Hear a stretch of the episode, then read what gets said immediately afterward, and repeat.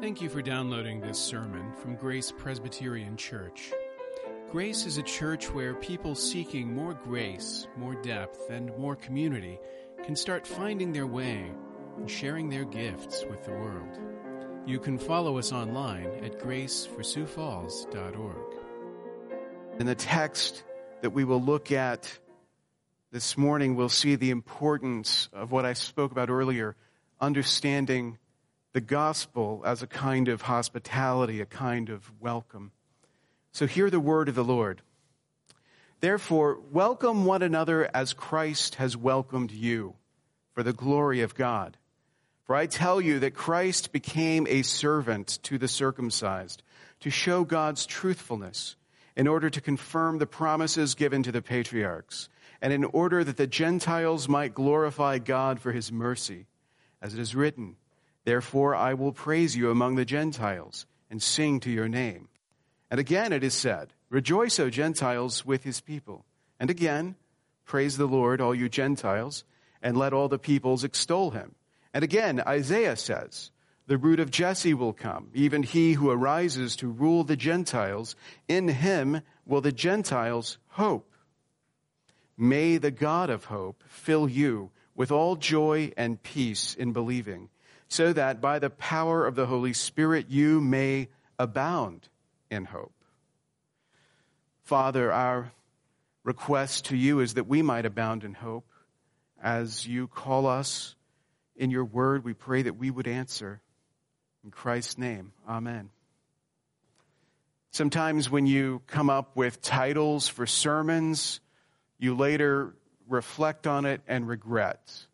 And believe me, if you ever find yourself in the position of preaching a sermon called How to Abound in Hope, no matter the circumstances, you will feel a little bit of trepidation, like maybe you have bitten off more than you can chew. Maybe this title promises a little more than the sermon is going to be able to deliver. But if you preach a sermon like that in these times, you will definitely feel that way. And you will be tempted, as I was, to modify, to soften those words. But they're Paul's words as you can see in their words, we need to hear. If you found yourself in the hospital, recovering from an injury, so much so that you couldn't even walk without assistance, and they sent in the physical trainer, and the trainer looked at you in your condition and says, Great, let's get started. We're going to train you to run the marathon. You might ask for a different trainer. You might ask for a different therapist. You might worry that, that this therapist is a little over ambitious needs to turn it down a notch. If you're living paycheck to paycheck, if you can barely pay your bills, and then a contractor comes up and says, Hey, it's time to start building your dream house. You want to put the brakes on right there. Seems a little unrealistic to do something like that in times like this. Don't tell me that I'm going to run if the truth is I'll be lucky to walk. And don't tell me I'm going to have a mansion if the reality is I'm just hoping to be able to keep a roof over my head. It seems a little bit too Pollyanna ish.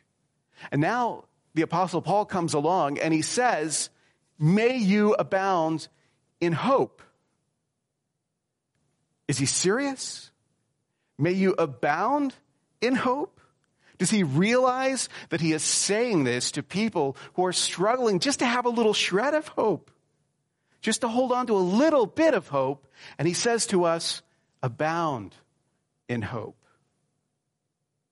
Somebody says something like this to you. These are words that are guaranteed to discourage you.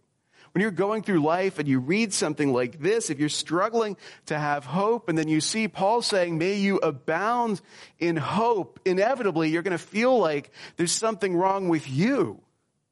Like you must be doing Christianity wrong because everybody else is abounding in hope and you're struggling to have even a, a, little bit of hope. Can be really discouraging. Also, language like this is really rife for manipulation. You hear someone like this in a, a, position of ecclesial authority, an apostle no less, saying, May you abound in hope you get nervous. You start feeling for your wallet because you know like there's a big ask coming in that. This is the language we associate with like prosperity, health, and wealth type shenanigans. We don't talk this way. Certainly in Presbyterianism, we don't talk this way, especially if we have a pastor whose spiritual gift is cynicism. We just don't talk about abounding in anything except possibly like pain and suffering. But to abound in hope, it just seems too ambitious. Too ambitious to speak that way. I mean, it's true, it, it, it can be discouraging and it can be manipulated, but those things are true only when we shift the focus. It's discouraging and it's manipulative when the focus shifts onto us, onto our weakness on the one hand, or onto our corrupt desires on the other. But the thing that you can be assured of is that when Paul says abound in hope, he is not focusing on you and your ability. Instead, he is focused on the triune God, on Father, Son, and Holy Spirit. And that abounding in hope is not his assignment to you, it is his wish, his prayer, his benediction to you. He appeals to God that you might have the power to abound in hope. Biblical hope is a little bit different from worldly hope. Biblical hope has this key the key to having biblical hope, to abounding in the kind of hope that Paul is talking about, is to see Jesus' work as the ground, as the foundation for all our hope. To see Jesus' work as the reason for hope, which is why he goes on to talk about that work. And then also to see the Spirit's power that makes us abound in hope. So we'll look at the grounds for hope in the work of Jesus. And then we'll look at the power to hope that comes from the Spirit. Jesus' work gives us grounds for hope. In verse 7, Paul says, Therefore, welcome one another as Christ has welcomed you for the glory of God. That word, therefore, signals to you that this is a statement he's making that has a, a summary effect. In conclusion, he's telling us to welcome others as Christ has welcomed you, us. And that word welcome is being used to kind of sum up the entirety of that, that work of service, that work of reconciliation. The word translated here, welcome, sometimes you'll see it translated as, as accept or as received. Christ has accepted you, he has received you, and so you ought to accept and receive others. So the welcome basically is, is connecting how Christ relates to us and then saying that should inform how we relate to one another. In the same way that Christ welcomed us for the glory of God, he now calls us to welcome one another for the glory of God. And all of the, the, the words Paul has said, the, the love one another, love your enemies, all of that, to, to bear with the weak consciences of others, all of that is summed up in this idea of welcoming one another as Christ has welcomed us. The work of redemption entirely summed up in the idea of hospitality and the act of welcoming those who were outside and bringing them in, which is what Christ has done. This is a very warm and personal truth for you to meditate on. You were once outside the family of faith. And if you are now in it, it is because Christ has brought you in. He has welcomed you. And now he calls you to do the same for others you can be assured as you reflect on this that if the host, if the master of the feast has given you a seat at the table, then he intends for you to be filled. He intends for you to eat and drink. He intends for you to celebrate as one of his people, which should give you hope. But as you think about that, the idea of Christ bringing you in and, and seating you at the table, remember something about feasts which is that they are not one on one affairs. A feast isn't one on one, a feast is, is huge. It's a party.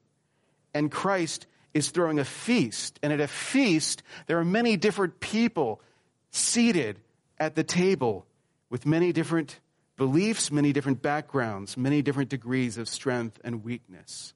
And the wonder of it all is that the host has brought them all together into union around the same table. It should fill us with wonder to look at the table that Jesus Christ has set and to see the diversity of people who are seated there.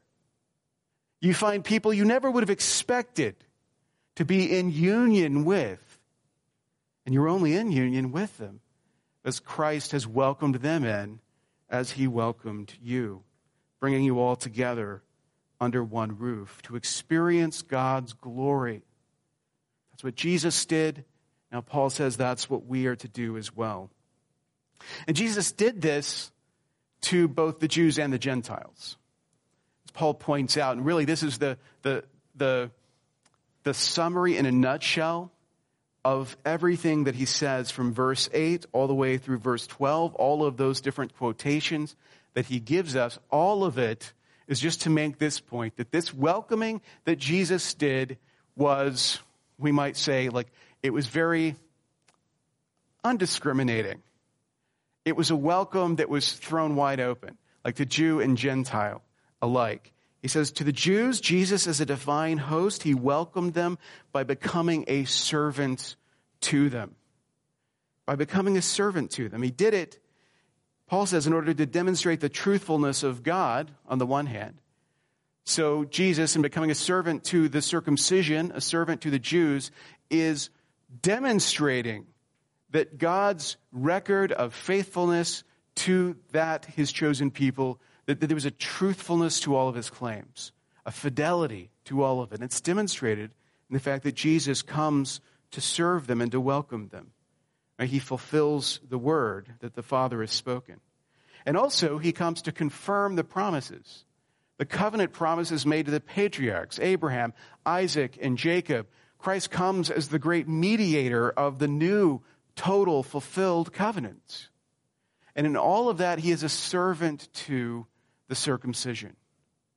He is giving them what was promised to them, which is all well and good. But in the very same breath, Jesus says he is also a servant to the Gentiles. Remember how this stuck in the craw of the prophet Jonah. His big objection to his prophetic mission was that he was sent to the wrong people. He was a prophet of Israel who was sent to call them to repentance. Not the Israelites, but, but the pagans. They didn't deserve what he was bringing to them, and he resented the mission God had given him. But it shouldn't have been a secret to him. Because as Paul demonstrates, God reveals throughout the Old Testament his intention to show mercy to the nations, to the Gentiles. This is nothing new. So he quotes a series of passages here. He's giving you things from uh, Moses, from David, and from the prophets. And, and I should just point out, as you're reading a passage like this, where you're getting these sort of machine gun quotations from the Apostle Paul, the temptation is always to go back to look at each one, to go back to the original context and kind of understand the, the depth of what it meant originally, which is a good thing to do. But rhetorically, understand here that what he's doing is he's overwhelming you.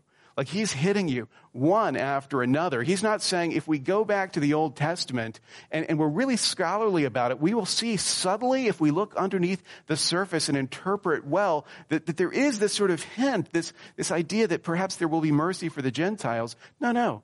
He's saying it's everywhere. Like this is the same spirit that led Jesus in speaking to Nicodemus to say, like, you're a master of Israel and you don't know these things? Because it's written everywhere. I've not made this a secret. So to demonstrate that, he shows you that you find it in Moses in the book of Deuteronomy. You find it in David in the Psalms. You find it in the prophets in Isaiah. It was always there.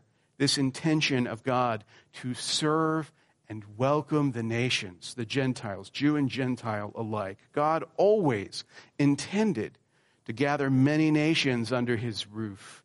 And Christ accomplished this impossible task by becoming a welcoming servant. That's how he did it. That was his strength. That's how he united us.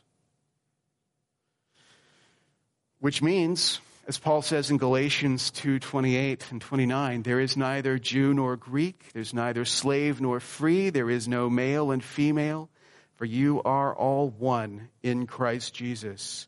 And if you are Christ's, then you are Abraham's offspring, heirs according to promise.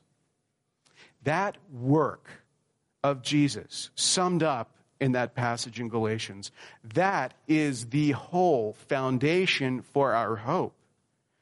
If there is any hope for any of us, it is there in that work of union, of welcoming, of service. That's the foundation of our hope.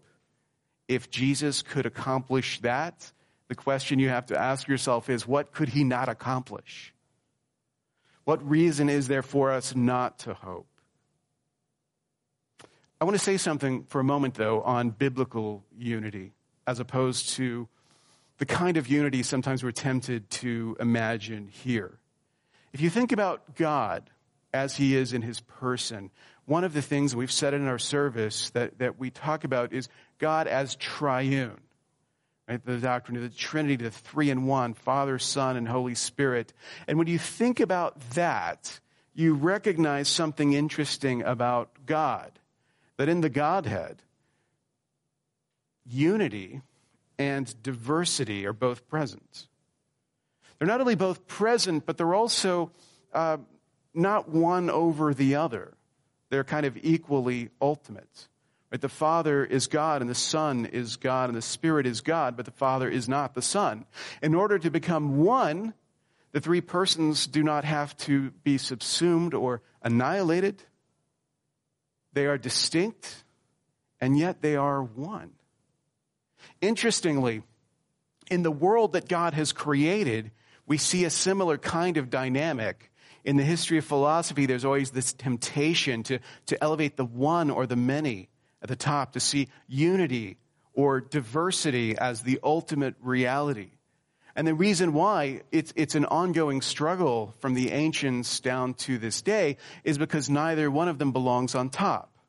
Because that's not the nature of the reality that the triune God has created. Instead, you would expect the triune God to create a reality in which unity and diversity are equally ultimate. That unity can be real without diversity being annihilated, and vice versa. So, biblical unity is not the end of diversity. In fact, biblical unity is how diversity flourishes. When Paul speaks of being like minded, when he speaks of, of being united, don't think in your mind that what he means is then we'll all be the same. To be united is to all be the same in every respect. No. To be united is with all of our, our beautiful created diversity to be brought into unity. Unity won't steamroll over our different histories and identities, our different concerns. We don't have to abandon who we are in order to be one in Christ. All we must abandon to be one in Christ is our sin. God brings us together in a beautiful union as we are. And we don't have to be annihilated or poured back into an ocean of oneness in order to be at one. The human unity is a little bit different. Like in the world, we achieve unity by subtracting the other. The way that we can all be like minded is to find out who doesn't agree with us and to drive them out to make them disappear. And this is the way union and unity is often pursued in the world that we live in. We unite against them. We achieve oneness by getting rid of them. Biblical unity is achieved by bringing the other in, by bringing them in to become us by welcoming and serving them as Christ welcomed and served us. That's what unity and like mindedness in Christ looks like. And when unity on any terms seems impossible, as it does for a lot of us right now, we need the example of Christ's unifying work if we're going to have hope. You may think to yourself, wow, we could never be united. We're, we're more divided than ever, as we said last time. But when you find yourself thinking that way, shift the focus off of yourself and onto Christ and recognize the unity that Christ creates. In addition to that, we need the power of the Spirit in order to abound in hope. The Spirit gives us power to abound in hope. In verse 13, at the end of our passage, just as he did last time, Paul shifts a little bit the way that he's speaking. He's been speaking to us, but now in verse 13, he begins to speak to God in the form of benediction, a blessing to us. May the God of hope fill you with all joy and peace in believing, so that by the power of the Holy Spirit you may abound in hope. It's interesting when you compare the two benedictions that we've encountered here in this chapter. You see a similarity. If you go back to verse 5, Paul says, May the God of endurance and encouragement. Here he says, May the God of hope. There's something interesting about that. He talks about the importance earlier of enduring and being encouraged, and then he points you to God as the God of those things. Here he talks about the importance of hope, and then he points us to God as the God of hope. What does that mean? Well, it means that the things that we lack, the things that we are desperate for, the things whose absence we deeply feel, these are things that, that belong to God and are gifts of God. If we want hope, Paul says, well, we need to talk to God about that because he is the God of hope. If we lack hope, then let us go to him and let us pray that he might fill us with hope. And that's how he puts it. May the God of hope fill you. And when you hear that, you're probably thinking of, of things like be filled with the Holy Spirit, that sort of uh, filling or indwelling, which is good, but think about that word fill. It has a simpler meaning as well. When we talk about being filled or being full, that's a hospitality word. That's a table word. You come to the table in order to be filled, in order to be full. And the host, in order to be a good host, tries to encourage you to be filled until you are full. You perhaps have, have been in hospitality situations where you've been on the receiving end of that kind of encouragement, where it's like you, you ate what was given to you and, and you're done. But the host is like, Are you sure you don't want more? Are you sure you don't want more? As if there's this pathological need to make sure that everyone is kind of full to bursting before they get up from the table if they're able to. Well, you see reflected in that this impulse of hospitality that the host desires that the guests be filled. When Paul speaks this way, may the God of hope fill you. Remember that. To be filled is to eat your fill. It is to be satisfied. May the God of hope satisfy you. May the God of hope end your hunger. May the God of hope give you what it is you are trembling for in filling you. That's the kind of benediction this is. What is it that's being served at the table? May the God of hope fill you with all joy and peace. Have you ever wondered what would be on the menu at a party thrown by Jesus? Of course, there'd have to be some wine and some bread. But, but here, you get a sense for the, let's say, the metaphysical realities of what Christ serves at his table joy and peace, all of it. The joy and peace are had only in Christ. The joy and peace are ours when we are filled at His table. If we do not have joy, if we do not have peace, then we should know that our welcoming servant, our great host, desires to fill us with these things. There's a certain way of eating, though. You get to this at the end. May the God of hope fill you with all joy and peace in believing. In believing. How do I consume this meal? How do I, I gain nourishment? How am I filled at this table? In the act of faith, in the act of believing. That's how we eat. This experience of believing is how we take in our nourishment in Christ and are filled. This act of faith eating, if you will, is the Spirit's work within us. It's something the Spirit, through the, that spiritual power, is doing in us so that we can abound in hope, just as we abound in satisfaction and strength after a good meal. To abound in hope is to get up from Christ's table filled with, with a sense of tomorrow, filled with a sense of the promises fulfilled. We abound in hope when we are filled and satisfied by the word that Christ has spoken and by the power that applies that word to us, the power of the Spirit. I think the reason why when you hear abound in hope, words like that can be discouraging or, or they can be so easily manipulated. I think it all comes down once again to a kind of conflict in understanding. The way we see things and the way God sees them, between our way and God's way. When I hear those words, I hear God's words, like you, I'm tempted to interpret them my way, to hear what I want to hear we have a certain way of hoping.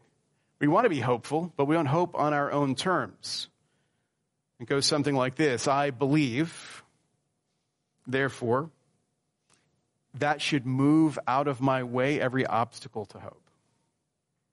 My external circumstances should change. I have faith, I believe, and I will have hope when conditions change. God gives me reason to hope. If I don't have hope, it's because God hasn't moved the obstacles. And that's his problem.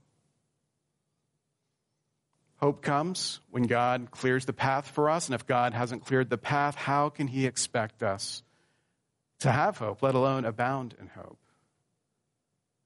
That's our way, but it's not God's way. Interestingly, God has a way of hoping that looks very different. In God's economy, I believe, and now God fills me with joy and peace despite the obstacles, despite the circumstances, so that I might overcome them. In my own strength, I cry out to God, God, make the path easier. But God responds, No, I will make you stronger. The change will be within you. And when you recognize that, you understand what Paul means when he cries out to God and says, May you abound in hope. He's not saying, Lord, please intervene in the politics of the Roman Empire and make this pagan place much more conducive to your gospel. Maybe convert the emperor to Christianity and, and, and make everything great for Christians in this empire. Lord, please do that so that we might abound in hope. Instead, facing the reality that he faces, he asks that in the midst of persecution, in the midst of, of trial and suffering, that we would abound in hope. Not because God makes the world more welcoming of us, but he welcomes us in his strength into a deeper walk with him. Our struggles are real if you're struggling to have hope, I don't want you to think I'm saying that you've got no reason to struggle. You, you shouldn't be having a hard time. The struggles we have are real, the problems are real. And we won't abound in hope by denying that in some sentimental, spiritualized way. So we're not going to pretend that there's no reason to feel hopeless. And the truth is, our strength is small. So we're not going to abound in hope by relying on willpower. If we leave this place and, and someone asks you, what was the sermon about? And you say, oh, it was that I need to be more hopeful. You haven't heard what I'm saying. You're not going to be able to do it. Paul's not asking you to, to suddenly turn around and, and, and embrace a new way of life and then everything will be hopeful. We're not going to pretend that making resolutions and turning over new leaves will lead to hope. If you want to be filled with joy and peace, then you've got to get to Christ's table and open wide. You've got to lean into your faith, into the act of believing. You have to become the welcoming servant that Christ has called you to be and pray for the power of the Spirit to fill you with hope. The Bible testifies to everything that God has done from beginning to end. Believing what it says, how could we not abound in hope? And believing what Christ has done, what he has welcomed us into, how could we not abound in hope? So let us get to the table and let us be filled by the God who intends, by his very act of hospitality, that we would be filled with hope. Thank you for listening. You can find more sermons from Grace and information about joining us for worship by visiting our website at graceforsiouxfalls.org. We also invite you to visit the iTunes store and subscribe to the Sermons of Grace podcast.